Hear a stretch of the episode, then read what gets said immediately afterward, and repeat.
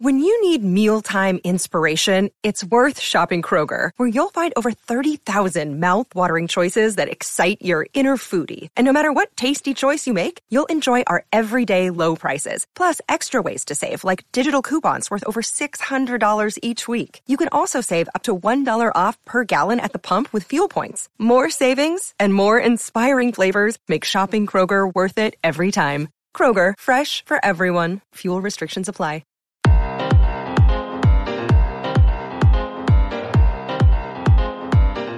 Ladies and gentlemen, boys and girls, it is that time of year, the new year, the first episode of 2017 Game Dev Unchained podcast. I'm your host, Larry Charles, and I brought with us this week the two time taste test champion, Mr. Brandon Fan.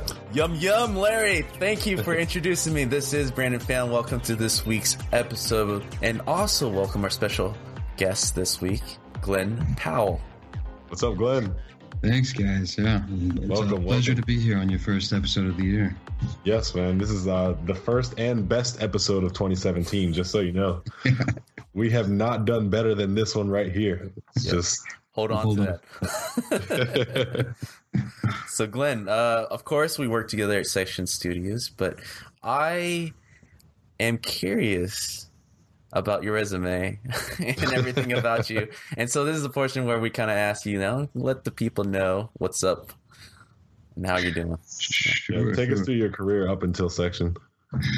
All right. Uh, I feel like I'm on an interview. Uh, but uh, yeah, you know, I kind of got into the games industry, I'd say, uh, about 10 years ago, back in the PlayStation 2, birthing into the uh, PlayStation 3 uh, era. And um, just started out at some small studios, nothing really of note. Uh, you know, worked on some games that you've maybe heard of but never played, like Godfather PSP or Wayne Gretzky hockey, stuff like that. Um, it uh, it was a good experience to kind of immediately jump into the the console game, uh, you know, development cycle. Uh, it, it kind of it, it burned me out fast, which was a really it was a learning experience. Um, I kind of you know they, they took me right out of college essentially, and uh, you know just kind of worked me to the bone and taught me a lot. But um, they they knew they could kind of like get away with that, uh, so they, me and a couple other guys just worked ridiculous hours you know made some cool stuff uh, launched some games which was good um, and then eventually i was like this i can't keep this up so i, I actually left games after that um, for i don't know how about three years four years maybe. Uh, and i did a bunch of other stuff. I did some mobile development um, some like streaming streaming audio video for mobile. Uh, i did some websites. I did some um, various other applications. Um, went to berlin for a while. Um, so just kind of ran around doing a bunch of stuff. And then eventually said you know what? I kind of miss games. Uh, i kind of want to get back into it I was in Berlin at the time, and there was nothing in Berlin that was really able to give me uh, enough of a of an industry to work in. So that wasn't the reason. But eventually, then I moved back and said, okay, now I'll, I'll look to get into games again. And uh, and that's when I really started getting into the indie game scene. I kind of didn't want to go back into the the AAA scene, so I said, okay, I'm gonna get into the indie scene. So I started working for a bunch of little studios, little mobile studios. Um, made some some cool little games. Nothing really, you know, took off, but uh, learned a lot. Met a little lot of cool people, um, and and have kind of been jumping leapfrogging really from indie studio to indie studio for a while. Um, some of them have, have had more success than others. Uh, I worked at Dynamighty, which launched Counter Spy on the uh, PlayStation 3 You. and PlayStation 4 and iOS uh, last year, the year before, I think last year. Um, so yeah, you know, not not huge success, but at least whenever you launch a game, that's that's a success in and of itself. The first success is just getting it out the door. Yes, it really is. Um, I guess that would be my first point uh, on this podcast: is anyone looking to get into indie games in general, but also just all games is you know the, the the likelihood of a game getting canceled is far greater than most people think. Uh, you just don't, you don't hear about the games that got canceled, so that's why you can't you know you never really know. Um, but uh, but yeah, so then after that, I kind of jumped around a little bit more, and then uh, moved down to Southern California, and that's when I really found a section, which is uh, you know where where I am now. So yeah, uh, you know, just kind of grew up. You know, I, I, had my first computer when I was about somewhere around ten. Uh, played you know all the old Apple II GS, Apple IIe. Uh, you know the green and black screen yeah. games, the Oregon Trail games, yes, and exactly all that stuff. Yeah, Winter yeah. Olympics. Winter Olympics. Uh, Lode Runner. Did you ever play Lode Runner? Lode Runner was great. I actually yeah, made, okay. made a version of Lode Runner. There we go. See, I, in MS Basic, that was one of my first games that I made on my own. Oh, um, nice. How old were you when you did that? I was probably like 14 or 15. Um, oh, damn, that's pretty good. Yeah. I, st- I, taught myself at like 13 to, to program in, in BASIC, and I started making like you know asteroids and a bunch of like simple little games. Mm-hmm. Um, so yeah, I knew immediately that I wanted to do this kind of stuff. Um, I you know, most of what I've learned in my whole career has been stuff that I've taught myself, and I guess that's that's really it's it's sad to say like school's worthless, but it kind of is, and, and even even workplace uh, education, which is really important as well, is not as important as teaching yourself. Like I I I go home and I just like read stuff and I just I love to just like learn about all the cool new stuff people are doing. Mm. And I feel like that's really helped me in my career and also just in my you know personal passion and, and, enjoyment of of the you know what I do. So uh, gotta have that. Yeah, it, it helps, man. Um, you know, even if you know, uh, damn, I shouldn't say it like this, but Michael Jordan, greatest basketball player of all time, played for the Chicago Bulls, worked very, very hard on the court with the team, and when he went home, still found time to play basketball with his sons, or you know, to increase his enjoyment for the game in other ways. So I'm not saying that Glenn, you're the Michael Jordan of programming. I'm just using the reference to kind of support the argument that even the person who is the very best at what he does, who had to work incredibly hard to get to that point, still goes home and kind of like furthers or tinkers, you know, or tries to elevate his game in other ways. Mm-hmm. So, yeah.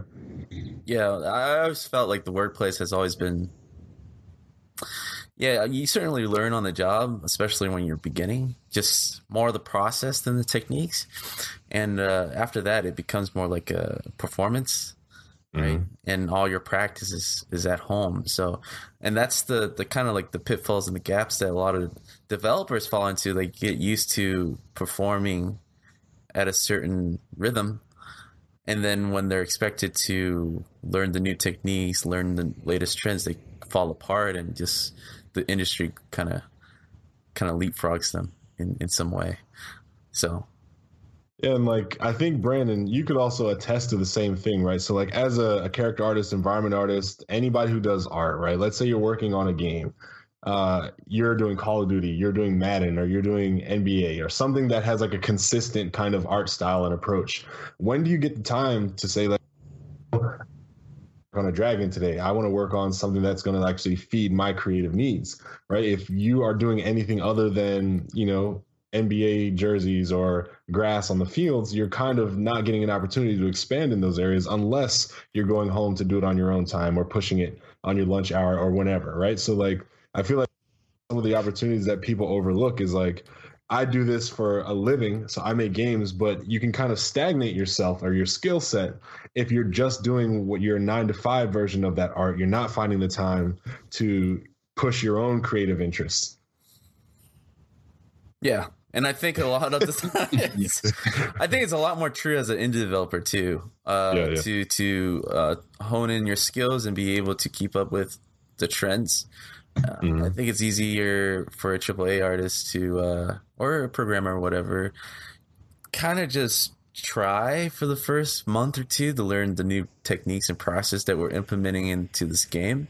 Mm-hmm. But after that, you're just rinsing and repeating. Like you're not really learning. A lot of the levels that we worked on has been like a year plus. Like you're working on the same thing six months to a year, and it's not like you're rediscovering how to texture dirt or mm-hmm. or something yeah, like yeah, that, right? Exactly. So AAA, I, I think uh, a lot of developers fall into that trap more than indie developers. I think indie developers tend to tinker more because uh, their job calls for it too because they're wearing multiple hats and the the type of atmosphere is it's kind of like self motivating too in a way. You're you're in a team of four. In our case, we we're bigger than four, but it's still a lot of you know we're we're doing multiple roles, so it, it pushes us skill wise to to keep up with things and try new things, and we're encouraged to do so. So Yeah, I think in the indie, like you're saying, I mean, like our team was around 40 people, and that's still indie to me. Oh, But- well, yeah. um, you know, in teams of anywhere from you know one to 40 people, you are not only having to wear a bunch of hats and like essentially solve problems all day long, which is exhausting but also thrilling because you're you know you're, you're kind of like put on the spot and having to, to come up with an answer and a lot of times it's wrong but sometimes it's right and it feels really good when it's right but even beyond that you also i feel like you work with a lot of um, the other departments a lot more Mhm. and um, kind of are also just learning in that sense. You know, you're kind of like, oh, I, I'm learning a little bit about how the 3D artists work and a little bit of how the designers are working, and, and it's kind of broadening your horizons in that sense as well. Um, so you you start thinking about the whole game development process in a different way, um, which is very very useful for anyone in the indie game scene. So, how many hats have you worn at one time? What's the most? Programmer, artist, programmer, network engineer. what was the Um, what's the current record?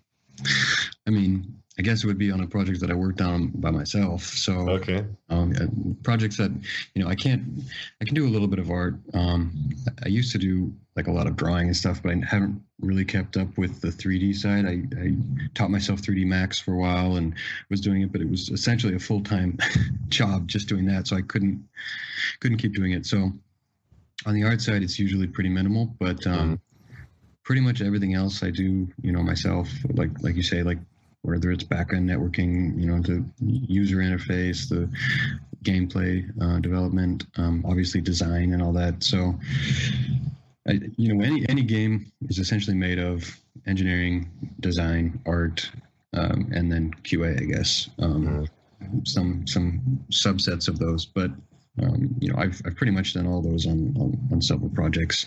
Um, you know, uh, the one that I have, am super proud of that I've obviously shown you several times, um, which I won't divulge its name because uh, I'm still getting the patent on it. Um, Oh, okay. but uh, but you know, I I, Yeah. I did do a lot of 3D art in that one to try and like push myself a little bit and try and get um, try and sharpen my teeth a little bit with it.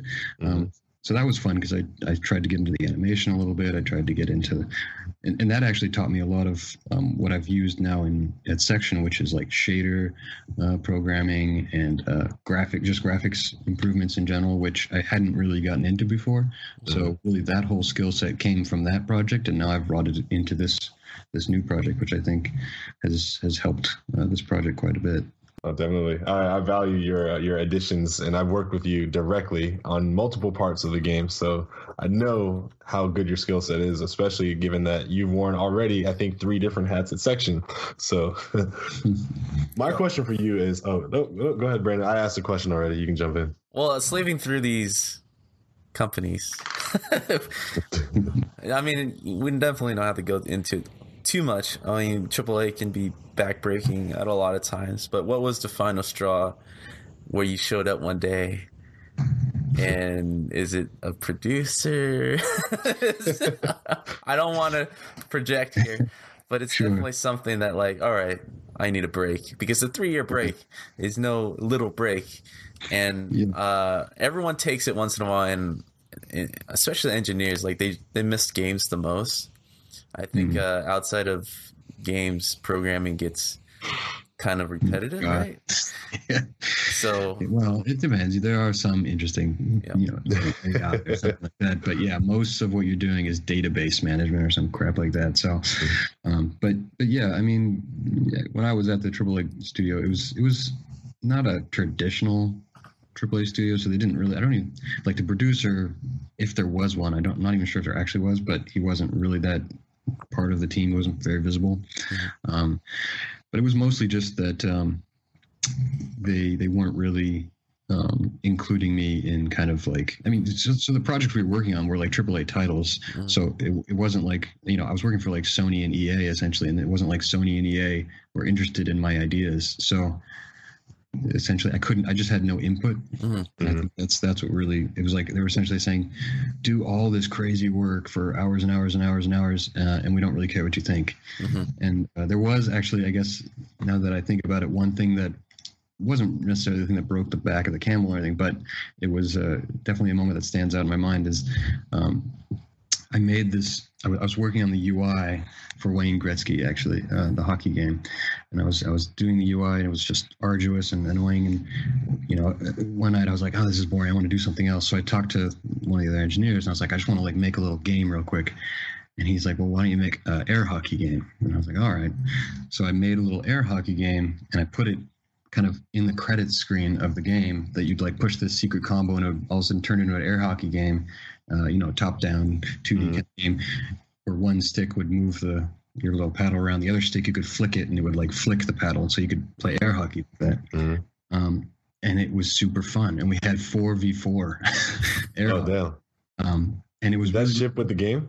well. So I, I was finished it in like two nights. It was really pretty easy. And then I, I was playing it one of the nights. Um, you know, it was like after hours, like everybody, most people were going home. And the, the lead on the project walked by, and there was like three of us or so, four of us playing. And we were kind of like laughing. And he walks by and he says, What are you doing? I was like, Oh, well, this is just a little, like a little prototype I made. And he just says, You can't put that in there. You have to take it out right now. And I said, "Oh, I was I was just doing this in my spare time." He said, "Oh no, no, you know, Sony's would be pissed if they saw that. You know, we were working on this instead of their game."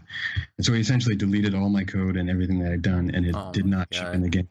oh, Um, yeah, so that was a little bit of a bummer. I should have just like hid it and not told anybody, and then it would would have shipped in the game.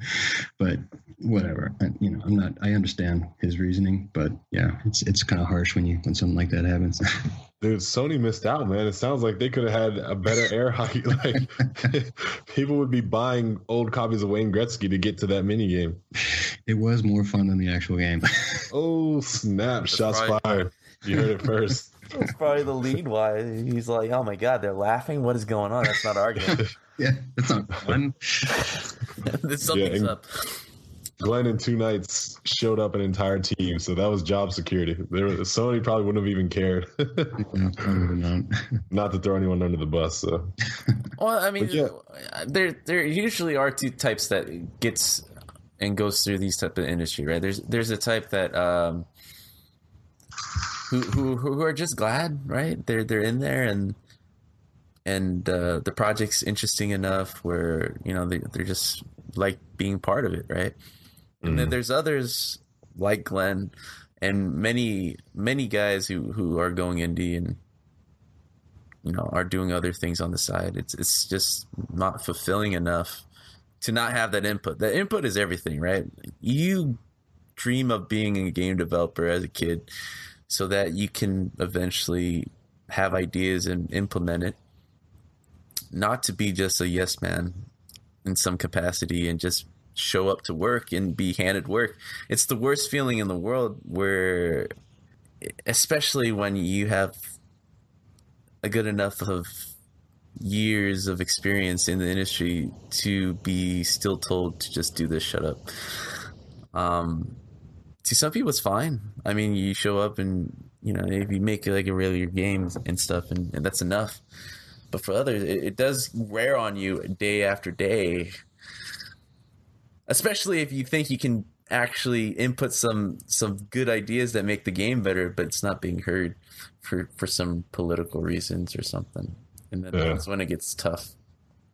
Yeah, I mean, what I have learned is that you know I've, I've been on a couple other smaller teams, and they've started to kind of give me a lot more um, of my input, which is nice. Um, but even then, it would get to the point where I would like, I would get a little too greedy, and I would kind Mhm. of say like, no, I think it needs to be like this, and there would you know, and it would usually be like someone kind of linked to the marketing side of things, being like, no, we have to do this. And I know it's not as fun, but blah blah blah blah. We need to make money, you know, and that would piss me off. like it would look, really. Glenn. According to this Microsoft Excel chart, the teens really love collecting. So Madden 2018 needs to be about collecting, not playing. Yeah, I mean, it literally is like that's that's a sad. But but the thing is, is at some point you just have to kind of accept that. That Mm. I think it's it's not like a sad thing. I think you just have to understand like indie development cannot survive without money. You need some sort of income. Mhm. So Yeah. you have to find that that happy medium, you know. And I don't think you should sacrifice everything for that bottom line. But what I learned is that my my my emotion, you know, my passion, my Italianness was getting in the way and was turning a lot of people off. Um, and it got me into trouble a couple times, you know. Mhm. Um, but uh, but even you know Jimmy, you know this the CEO at, at Section has he knows some people that I've worked with in the past, and you know he Jimmy thinks the world of me, and like we, we'd laugh about it sometimes. But he goes like, yeah, you know, I I know blah blah blah blah, and he says blah blah blah about you, and I'm like, yeah, well, you know, we all have our, our, our skeletons in the closet. And he Yeah. goes, I know, I know. But, you know, so you just have to realize like it's a small world. don't Yeah. make enemies and, uh, you know, don't, don't, don't like fight the fights that are worth fighting, I guess. Yeah. I will say this though, per, on a personal level, I can never get upset at somebody who's like coming from the standpoint of being passionate about the game, right? Like if they're fighting to put ideas into the game, like I'm cool with that, right? Like it's like okay, I know where he's coming from. It's a great idea, but we can't implement it. I just need him to understand that versus not passionate or you know what I mean? Like if you're fighting for the game and passionate for the game, you won't ever be someone who's hard to work with for me personally. You know what I mean? Yeah. No, I, will.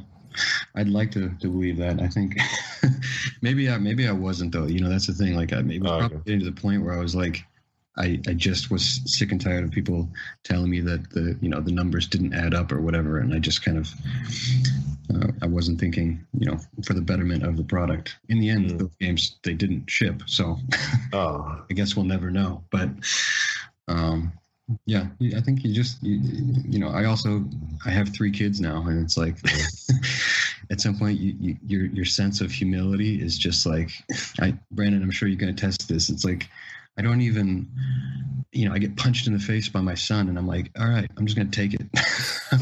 you know, it's like your sense of like saving yourself or whatever self preservation goes away. You're just like whatever. yeah. But- yeah. to hold on that that golden heart inside of you that has your passion. You know. mm, I think yeah, at this certain point, as a developer, same thing as a parent, you, you kind of just want to reserve energy. So if you take a few punches here and there, but then you know you're saving up for your magnus opus or whatever, it's worth it. Versus your younger self. So my first game that I shipped was Bioshock uh, Two, and then on that project we had issues, of course, and I was really young. It was being my first my first game, but of course I was very opinionated. It's like, oh man, this is not fun. Therefore, if you do this, this would totally be fun. Like, it's so obvious to me, and so naturally I would voice these concerns because I didn't know any better. Like the whole political side, like I had very mm-hmm. little working experience before mm-hmm. working in the industry, so I didn't really know too much about how people react to certain things, and it wasn't even like the things I was saying. It was malice, or or in a way where like this this whoever designed this shit was complete crap.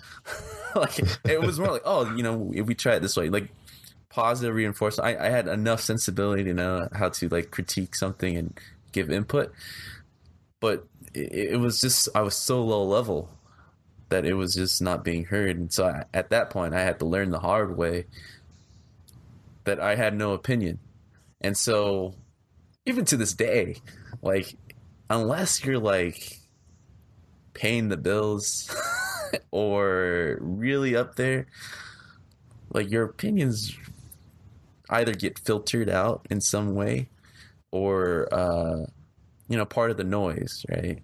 Mm. like I, I don't i don't really feel you get that type of control unless you're working on your own game with a friend.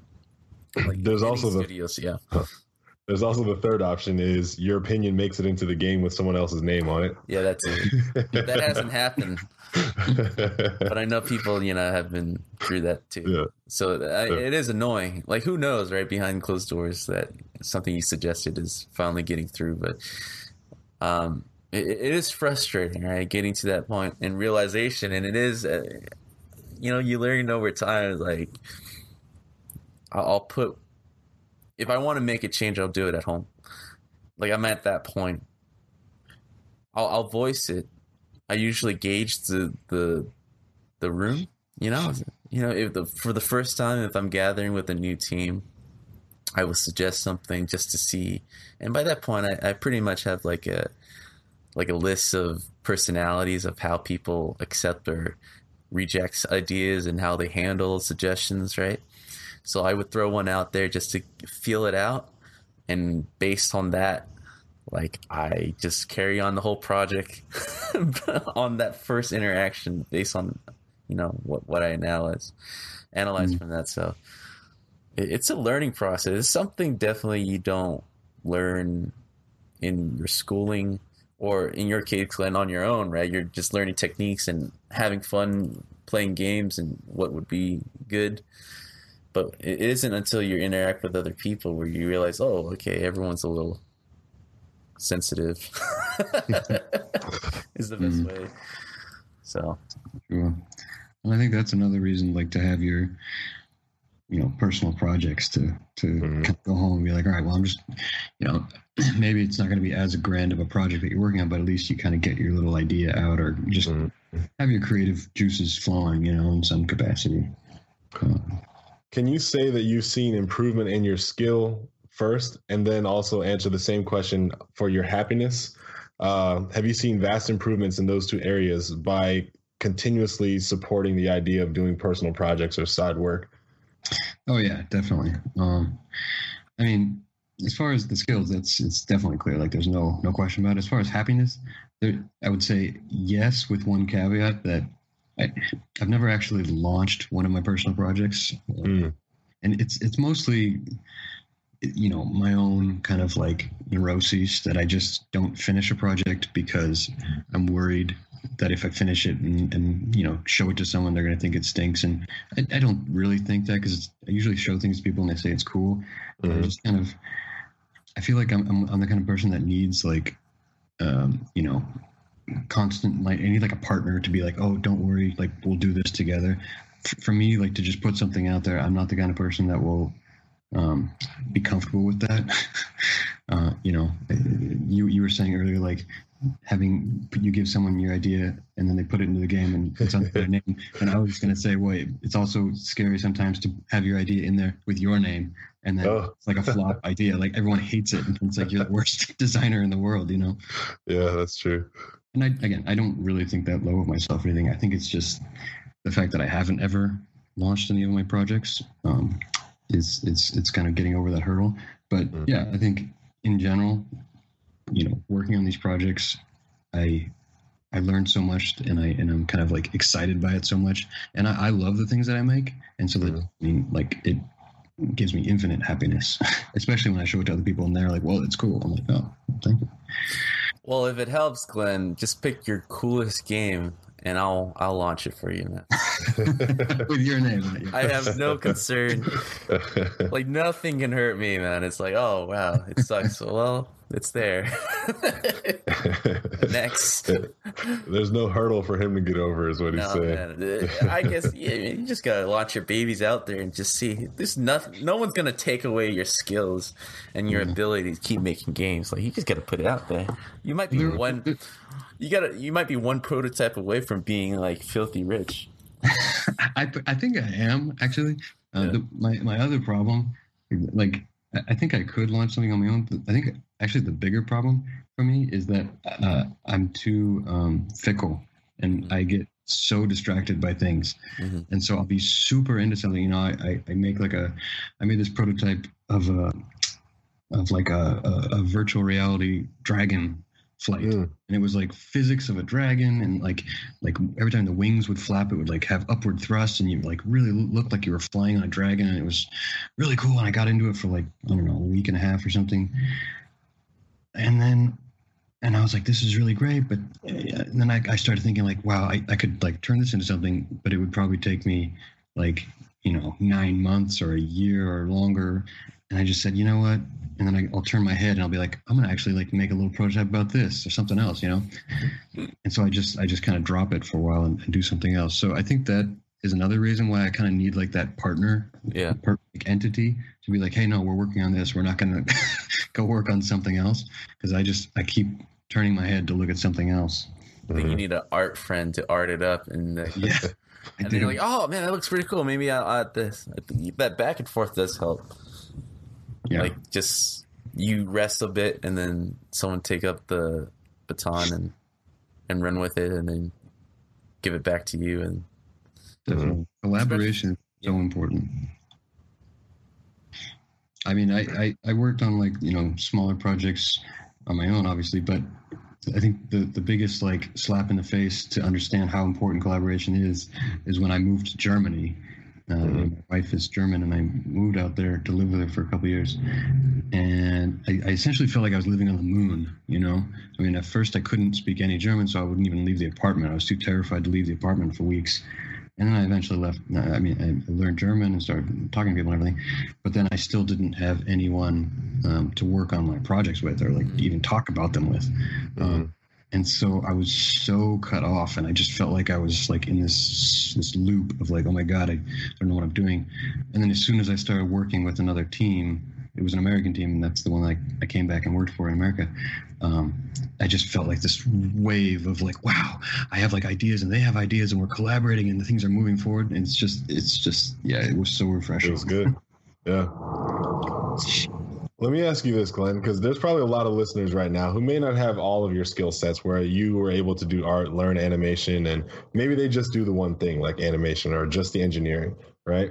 What's your advice for them as far as seeking out doing their own personal projects as well? Should they just fix their craft and get better at the thing or do you think that because you just kind of branched off of saying collaboration is great that maybe they should find a couple other people who are in similar situations and just start making small things do you have a explicit opinion on what you think is the best way to go I think it definitely depends on your skill sets. Uh, I Mhm. mean, it's it's it's it's the easiest for an engineer to do something on their own.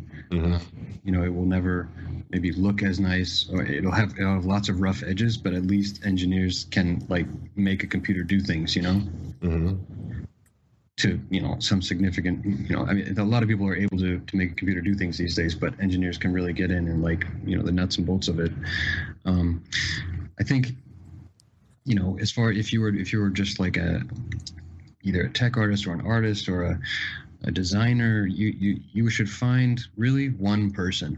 I think that like you always want to start with the minimal, you know, and just if you can find that person who's going to be your counterpart, so it's probably going to then be an engineer in those cases, or if you're an engineer, you just find the one artist, or you know, if you can do some art, you find a, a game designer who can really go to town on the game design, and and really just like I, you know, find that person to, to kind of bounce your ideas off of and just keep you going in that line. Because again, I think that has been one of the things drawing me back is I, I I don't bounce ideas. I don't I don't have a person to like uh, stick my projects onto, and so I just let them float away. Um, So so yeah, you, you know, work on your own for sure. Just like experiment and have fun and and and read a lot. You know, watch videos of all the cool new you know techniques people are using or whatever but in, in addition to that you know find people especially if you're still in school don't lose that opportunity. I totally squandered that opportunity. I mean i met a lot of cool people in school. None of them were in the games you know none of them were engineers or developers or anything like that. They were all just like people that i met met that were friends. So i feel like i squandered that opportunity to meet a lot of people in the industry. Um, so definitely just you know, I'll always be on the lookout, being like, oh, that's someone I might be able to like sync up with later and, and try and you know make something work. Well, I agree. School is a great opportunity to link up with a lot of people. You know, if you think about it, usually people are in school for their one discipline, right? Like when I went to art school, I knew I wanted to be a designer. Brandon knew he wanted to be an artist. Our friend V wanted to be an animator, right? Like that's almost a full game company right there, you know? And I think that mentality actually carried us forward through life because we made plans to work together in the future on projects, you know? So, yeah, I agree 100% on that one. Yeah, I kind of want to dive back to. Uh, you mentioned you worked on CounterSpy. How how big was that team when you jumped on that? Um, well, I was, I think, either the third or the fourth person to jump on. Um, it was really two guys that kind of worked for about a year, year and a half, and they built like a prototype. It was really one guy who built it, uh, the engineer, um, but the uh, the designer also you know was, was doing a lot in helping with him uh, to, to put it all together. Um, but then they they kind of I, I met them like six months before I joined, and they showed me their prototype, and I was like, "Oh, that's kind of cool," but I was doing something else. And then I came back six months later, and they were still. It was like, like I said, like three of them, and they said, "Oh, well, join us. We really need some, some, some effort." So I uh, joined them at that size, and then they rapidly grew because at, right at that point, right when I was joining them, Sony came in and, and essentially funded them. They were the publisher. Oh wow! Oh, what timing! Yeah. So so then the, the team started kind of inflating to, I mean, it never got more than probably I think 30 was the max, but when I it was wow. mostly around like 20 people, um, and even then like only probably like you know five engineers and like three artists and you know i know there was a lot of kind of peripheral tasks that people were doing not necessarily the the hardcore people mm-hmm. uh, so yeah it was it was it was definitely a small team um, but it, like i said just because sony was behind it it kind of felt like a big project and it was being pushed along like a big project they were essentially like the producer role you know mm-hmm. Was was the sony side of things so they were just pushing the project like crazy um, for better or worse i mean i think there was so much potential for that that game. Um, when when I got it in my hands, um, the the gameplay essentially hasn't ch- hadn't changed from when I got it to when it was launched, which was kind of like I thought, well, we're gonna do some cool things with this and like, you know, really expand on the game and make it really interesting. And essentially, they just said, no, no, we're gonna just polish this little mechanic up over and over and over again. Mm and you know they they, they did it um, and they polished it to a degree that Sony thought was was shippable and it is it was you know it, it's shiny it's just uh, I don't think it was deep which I feel I feel like if the game had a little bit more depth it could have been a much better game mm-hmm. uh, like we were working on all sorts of like multiplayer modes and you know all kinds of cool stuff and they essentially said no no no let's just get to the bare bones so um, so yeah, that's that's kind of another one of those you know marketing stories where they just bring the hammer down, said we got to make money on it, let's ship it. so, well, being like a third or fourth person of every company is impressive. Uh, I mean, it's less impressive when it's like a company of four people, but but when it grows up to thirty, right? I'm I don't know how much uh behind the scenes you, you saw, but um, how much insight do you have in in? I'm not even sure. Like the first, second guy had enough experience to growing a company. Like, did you see a lot of that and pitfalls yeah. of that and, and everything? Yeah, I mean that was kind of the downfall of the company. Well, the downfall was that Sony Came was funding and, and then said, you know, the whole time we'll find you for a second one. And then as soon as it launched, they said, no, yep. we're, we're not. So that was the, the real downfall. But I think the downfall of kind of the cohesiveness cohesiveness of the company was um, that they just didn't have. They, they had a guy that was like the uh, the business guy or whatever, and he was just really nice and friendly guy, and, and he knew a lot about you know business management and stuff like that. So he kind of did a lot of that stuff, and and and um, you know he did a lot of like the hiring and stuff like that. Um, but they didn't have kind of like a um, a visionary. I feel like every every real significant team has like a visionary that everyone kind of gets behind. They're like the leader that everyone's like, yes, I don't care what, I just want to work for this person. Mm. Uh, and and that was that team just didn't really have it. Like the the two main guys, um, the engineer, he's a really good friend of mine, and he's a really good engineer. Uh, he actually works at Unity now. Uh, he he just didn't want to be a leader. He just didn't want to. He wanted to just be an engineer. He he just kept kind of like metaphorically crawling into the, his cave and just engineering, mm-hmm. and not really wanting to like inspire a team or do anything like that. And then the designer, all he wanted to do was go on, uh, you know, GameSpot interviews and stuff, and and talk about the game. That was his. He was really good at that. Um, he, you know, people loved him talking for some reason. um, but he just didn't he didn't want to be part of our team. He just kind of wanted to be the the face of the team. Right. Uh, so, and hopefully he'll never hear this, but uh, no, I guess those are personality types you're just going to run into a lot. You know, I think um, a lot of studios I've been at, there's just been people who like don't want to be leaders; they just want to kind of do their thing, and then people who just want to be famous and don't really want to like lead other people. So, um, you really need that person who's going to be like, you know, kind of in love with the team and like wanting to push the whole team to to to make a vision come to reality. Yeah, I mean that's a tough nut to crack. Like with big teams and small teams alike, you you're kind of just trying to find what makes a company successful. And a lot of people, especially when you start going indie, you just want to make the game fun first, right? And then when marketing comes in or when funding comes in, that's when it gets complicated. So people are like, it's there's no rule book of how there's like a test where you take and based on your personality you kind of just fall into these roles that are set to making a successful company. A lot of this unfortunately is unraveling while you're trying to make a good game. So based on the hours of the day and there's just not enough time to make things right especially if this is your first first project right uh, for the company. So yeah. Having that ass armor for the market market Sony guys coming in and saying like, all right, we got to ship this uh, bare bones and and making sure that it's polished to put it out there versus you know lacking leadership. Is like who who exactly if no one steps up then that's always an issue right? Just having a true visionary. It's just person like i see everything. I know exactly how this game is going to unfold. I know how each department is going to behave to to get things going. Like everyone's kind of finding their role and if everything's happening simultaneously it is it's an interesting problem to have uh, as in it's a learning process again especially when you're doing this on your own.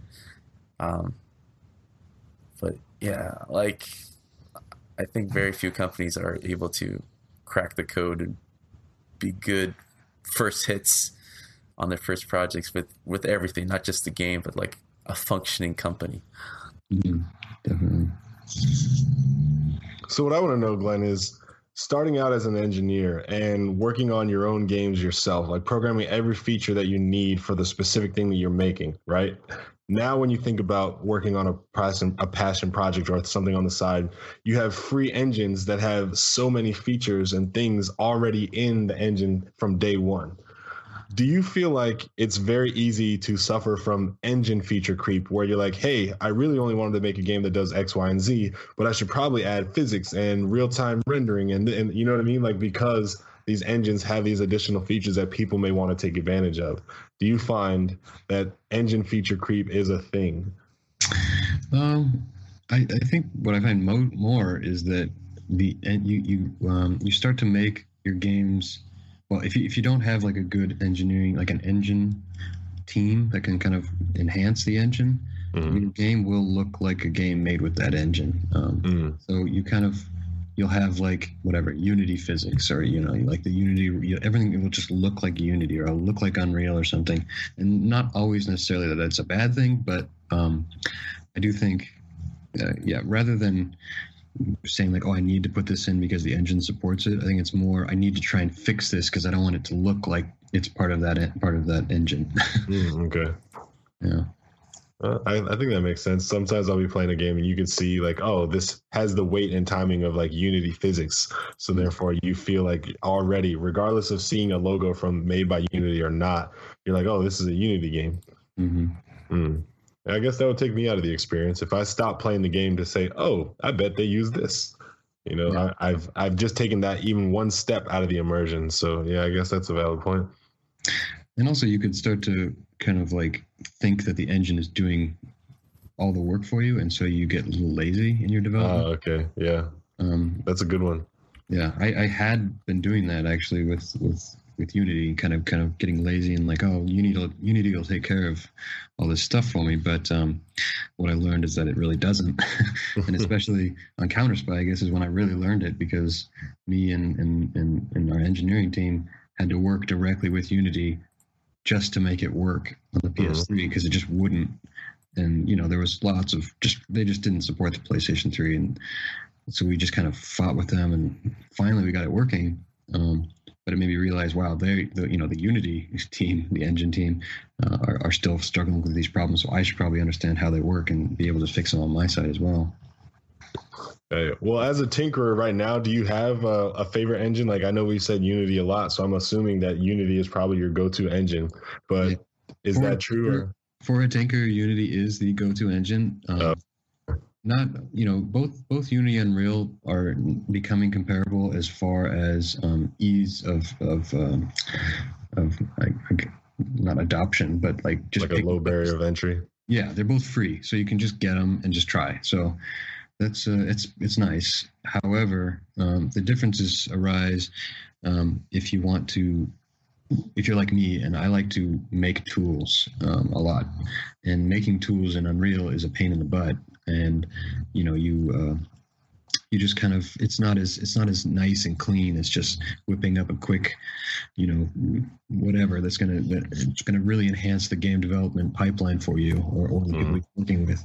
Um, and that has really been the shining reason that i've stuck with unity is that i love how friendly the editor is. Now obviously the downside is that unreal has the better render engine in the end um, on all platforms. So if you really want to make a game that you're like, I know this game is going to take me a while, but I want it to look so freaking amazing, mm. you should go with Unreal. It's going to be a harder ramp up.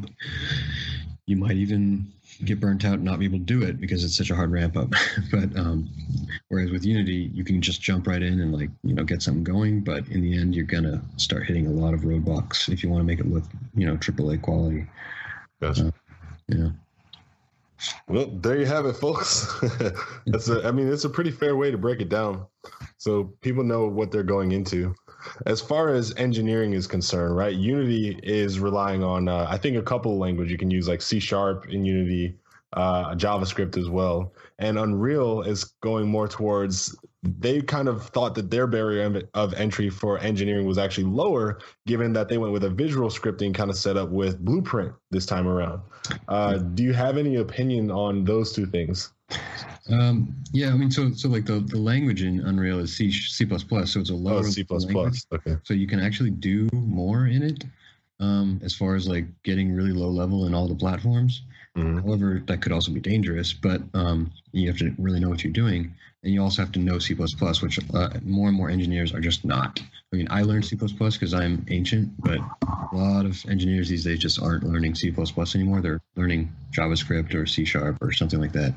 Um, so the, the, as far as the blueprint stuff, that was kind of, yeah, their answer to say like, okay, well, you don't have to know C++.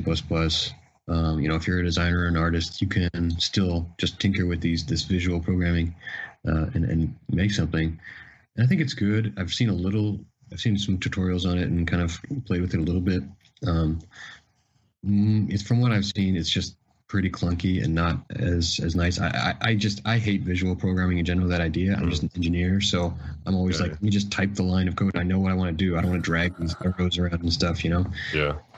So I, I'm biased, but there's people um, out here who don't know what the hell you're looking at. Every time I look at your screen, it's like, how are you reading this crap? it's like if I accident, well, if I purposely just start jamming away on my keyboard, it to me it looks equivalent to what you're typing on, on your screen. There's no way I can figure out what you guys do all the time, man. I mean, the Matrix had a pretty good representation of it. I mean, that that is kind of what I think what I think programming looks like to most people. Yeah. Um, you, you you just it's like any language though you know i mean you know any asian language looks like that to me mm-hmm. uh, asian people know exactly what it says so i think you just have to get to know it and then you start to see it in a different light um, so i refuse i'm an artist well then yeah i guess i guess that is a big saving grace for picking which one you want to roll with, right? Like if Brandon yourself saying as an artist, I think that Blueprint probably would be the better suit for you if you're like, look, I just want to look at this, I understand what it does, plug it in, and then see my ball roll down the screen, right? Whereas someone else is like, look, I get all this visual stuff, but I would rather just tell the computer right here and then to take the ball and move it to the left by 20 units or whatever. Yeah. I mean, Unity does have some visual programming tools as well. Okay. Uh, so, so, it's it's not that like there's only blueprints in Unreal, but um, and I do think actually like some of them are really popular, like Playmaker and stuff like that. So there are some cool um, stuff you can do with it. Uh, but again, yeah, it's for me. I just again, if you even even in Unreal, I think you'd run into this problem. Uh, if you if you're building your game really fast like that, it's good. You can prototype really fast, but you're going to reach a point where all of a sudden your game just runs at two frames per second on whatever you know your PS4 or something. You're like, oh, why? And it's like, oh well, you don't know why because it's mm-hmm. all happening under the hood and all these blueprints, you know. Mm-hmm. Uh, yeah. So yeah, I just like to know exactly what is going on. Yeah, more manual. That's a good point. It's always gonna beat.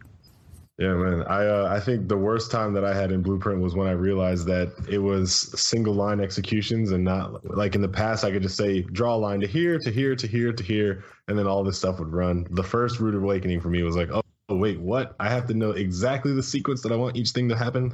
And so, you know, it you can you get used to it though. Don't get me wrong. Like I actually really like Blueprint now, but I definitely coming from Kismet and also taking C++, before I started really digging into Blueprint, I still liked just regular scripting compared to visual scripting. I think that visual scripting, the control inside of, hey, whatever I want to do has to already exist, or I have to figure out how to get these blocks to trick themselves into doing what I want.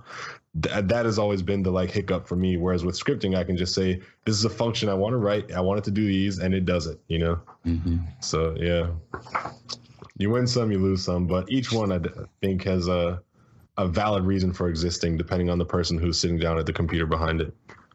Mm, definitely. Well, I think like visual programming is taking off. Though there are a lot of games that are starting to do it now. It's kind of interesting to see these games coming out. Yeah, these guys are artists who can't program. That's why. but like going through the industry, right? Um, and looking back at everything, uh, and you're kind of like formulating your uh, your idea of what you want to be as a developer, right? Kind of like balancing, you know, your your opinions in the workplace, finding and harnessing that that that that that motivation in your personal project. What can you say, looking back, has been your best contributing factors as in like ah okay. It didn't go out the way i wanted but this this these are the lessons learned where i can carry forward and and and build towards this thing that i'm maybe still thinking about. Like i don't know if you already have this grand plan of how you want to go about your developer years. Mm-hmm or like uh, you know just things that you've just been picking up along the way you're like all right i'm i don't know what it is yet but i'm, I'm beginning to see that image becoming clearer basically sure. yeah i mean i think you know for the, for the for the year before i joined up at section studio i was I was doing my own thing and I like actually started my company and everything, me and another guy. So it was it was really me trying to say like, okay, now I just want to start my own indie studio. Um, and I guess the big lesson was that it's really hard to do that. Um, obviously, the reason that was really hard for us is that I, I was essentially the only developer. He was a business guy. Mm-hmm. Uh, so anytime you have a team with one developer, it's just you know that's that's like artist engineer designer everything just one guy it's it's it's a pain um, you know i was able to, to to build some stuff but beyond that the the harder thing that i learned was just you have to do so much as far as like getting funding getting marketing put together getting um, you know just people interested in, in your project and, and i was taking i was doing so many meetings with all these different groups you know some big some small um, and just just kind of I, I, learned like how big getting a, a small little game out is. Um, so you know that that project, like I like I said, it's not. Uh, it never really came to fruition. It's not necessarily dead, but um, what I learned aside from actually like what I learned in not launching it was just that it is so difficult and that you have to really um, you have to have focus and patience and, and not think that it's just like, oh, I have this great idea. I'm going to whip it out real quick and, and launch it. I mean, you can obviously do that on like iOS and whatnot and put a little game out there. And really, that's actually really impressive. Um, but the, the problem is that most of those most of those products don't actually make those engineers or developers any money.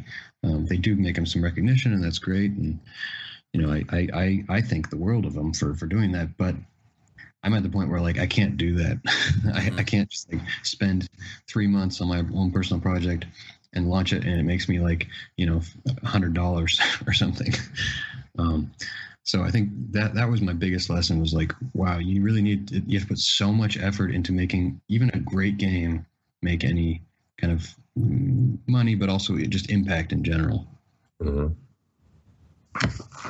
Is if it wasn't for the money, though, you know, uh, a lot of these games that are out there that are big wouldn't have the opportunity to do something different, you know. And I, I hate to say it like this, but like we did touch on this earlier, and Brandon said it. Do need income. Right? Mm. Like unless you have the money to just like you have a full time job and you're doing it kind of like how some of us are, which we come home and we work a little bit, then we go back to work. Those games can come out, but when you're depending on your indie idea to be your thing, if it doesn't become successful, it's I mean, we probably won't see you make another game right after that. You know, like the income is relevant. So my big question to you, Glenn, because everyone is making their indie game, everyone is throwing their game on the iTunes store and then crossing their fingers and hoping for luck. What can indie developers do or what can tinkerers do to try to increase their chances of seeing better revenues for their product? It's all about the people. You just need okay. to you need to like as soon as you like I I think the people who do um, have more success than others are the ones that like start up a blog or whatever immediately as they're developing, start getting people interested, um, drumming up tons of support, even like talking to some, you know, outlets like whether it's, um, you know, GameSpot or smaller ones or something, but just visibility on your product, e- even just small things, all of a sudden they come out and you're like, oh yeah, I heard about that. Where did I hear about that? You know, it that it has such a huge impact in the end. So, you know, big and small products really need. It's all about drumming up uh, your fan base ahead of time, not just launching into the void. into the void, definitely. Good movie, by the way. yeah, brother. but to comment on that, I, I completely agree with you. Like, if you're making on something and you're in this cave and you expect overnight success, then there's so much wrong stacked against you where you know, if you're counting on on some on this hit that will never be, then it, it can be very self-destructive, right? But if you can as you say, when you're developing your project, you're getting feedback, right? And what better feedback to get is from the people who might buy the game. And you're kind of just you know, going back and forth with them and seeing what works and what doesn't work. You'll know by month five or month six if your game is getting any any footing or or uh, traction with anybody, right? You'll know long before you ship the game that it, will suck or not, mm-hmm. or not even suck, but if, if, if, there's any interest, right? Mm-hmm. So I think if your expectation is realistic too, it's it's like you know people measure success different ways. Um, mm. But uh, you can also meet. You can also find people that will either, you know, obviously just buy your game when it comes out, or um, want to work with you. Yeah, um, mm-hmm. that's also very valuable. Mm-hmm. So that's true. Put those personal projects out there, Glenn. Yeah. Stop uh, hiding I'm it. saying like I like I do this. I don't. I don't know a blog. Just give it, give it to me, and I'll publish it. We'll go 50-50. Uh, because I don't care. There's no name out there to be destroyed. Mm. it's like, oh, here's five more games for Brandon Pham. It's like, here you go. It's, a Tuesday. this is my Tuesday. We laugh, but by halfway through 2017, Brandon Pham might be publishing games. That's, yeah. that's how it works. I just put it out there. I really don't care. like, I want to get in debates, like hate wars. It's like, give it to me. You know how much trash talking I do? like I love trash talking. All right. I think it's relatively easy to become a publisher these days. Actually, yeah. There's so many little, little developers where you, essentially you just say like, I will take your game that you've already made and like be the voice and like do all kinds of stuff mm-hmm. uh, as far as however much money you can put into it, but just marketing it in general. Um, and then you know you take some small percentage of it. I think there's it's really easy to become that mm-hmm. that entity. I just never become that entity. yeah. I think Game Dev Unchained should explore that. Two episodes from now. If you have an indie game, submit it to us. We'll take half the credit. No, I'm just kidding. It started here, 2000. Yeah, seriously. yeah. I'm gonna put my name on it. I'll walk around with a sharpie at GDC. I'm publishing it right now. Walk right up to their TV monitor as they're demoing it on like GameSpot, Brandon published by Pham. Brandon Pham. uh, well, I mean, what? How do you see this uh, indie scene going up? I mean, we kind of talked about this in the last episode, Larry and I, about the mobile space, but I'm interested. You, you've been personally in the indie scene longer than we have. You've been through its ups and downs, and like, what? How do you see this playing out? I mean, is mobile still relevant? All this stuff, Steam still steaming ahead, VR, oh, yeah. all this stuff. Yeah. Oh yeah, VR. No, uh, no. I, I think you know to say like that the indie game, you know, scene would ever go away. Like that, there's there's absolutely no way that that would ever happen. Like that's just that's it's the kind of thing where it's like now that it's here, it's just it's it's here. The people have the ability to make these things. Just like when the printing press came out, people were like, "Oh, how did you make this book?" And then all of a sudden, you know, you know, hundred years later, anyone can make a book. You just you just ship, print it in your in your printer and, and staple it together. You know, um, so I think the media is at a point now where um, people are going to be spitting out these small things more and more frequently, which that might be bad as far as the, the industry goes. You're just going to get overrun by a ton of things. But I think it's going to be good in general, just because people's creativity will be overflowing, um, and we're going to get some really cool stuff out of it. Um, as far as like VR, I guess, just since you mentioned it, I mean, I have always kind of been a VR hater. Um, this guy.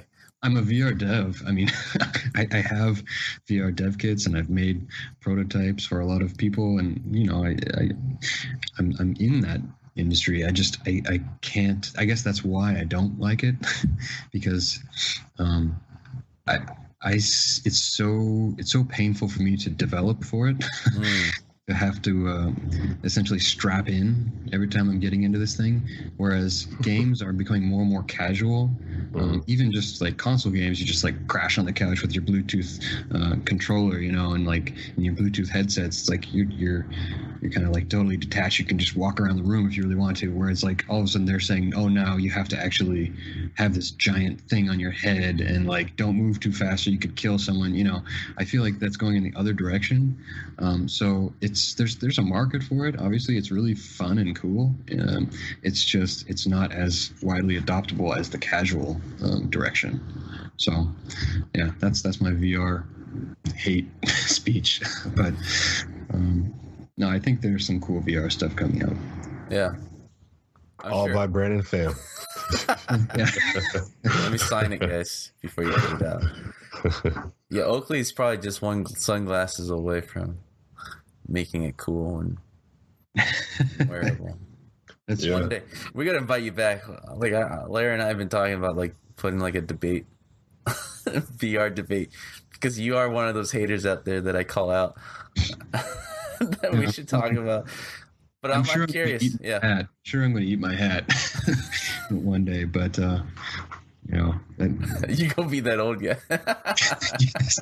Yeah, I guess that's what you're betting on. Is you're not going to eat your hat tomorrow. You're going to eat it like 40 years from now. yeah, 40 years is fine. My kids might be VR. One day. I see that. I see your kids at your age for sure. It won't be a discussion of VR versus indie versus it'll just be I make games and VR is just one of the platforms that's just known.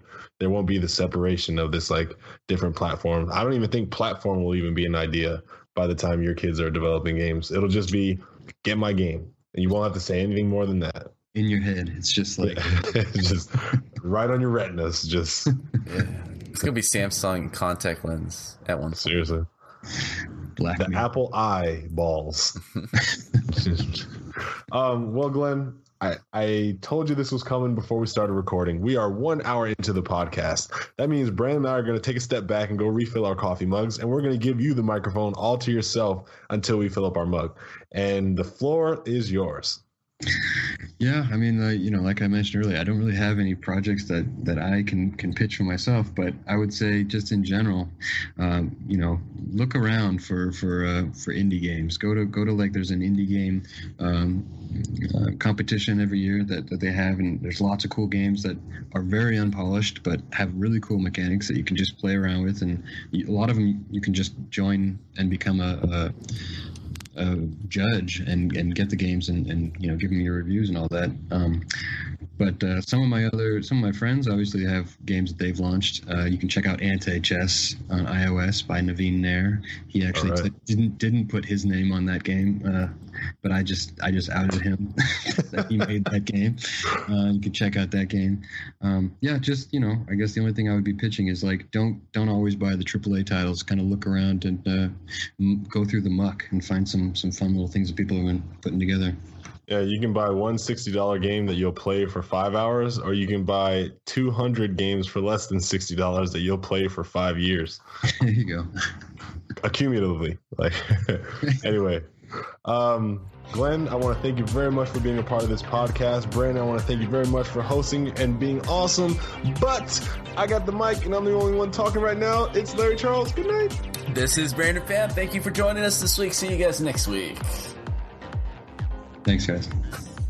All right, dang, we couldn't get Glenn. If you enjoyed this podcast and you want to stay in touch or continue to follow our developments, then you need to go to facebook.com forward slash game dev unchained and drop a like and stay in touch. You can also get the direct feed for this podcast on soundcloud.com forward slash game dev unchained.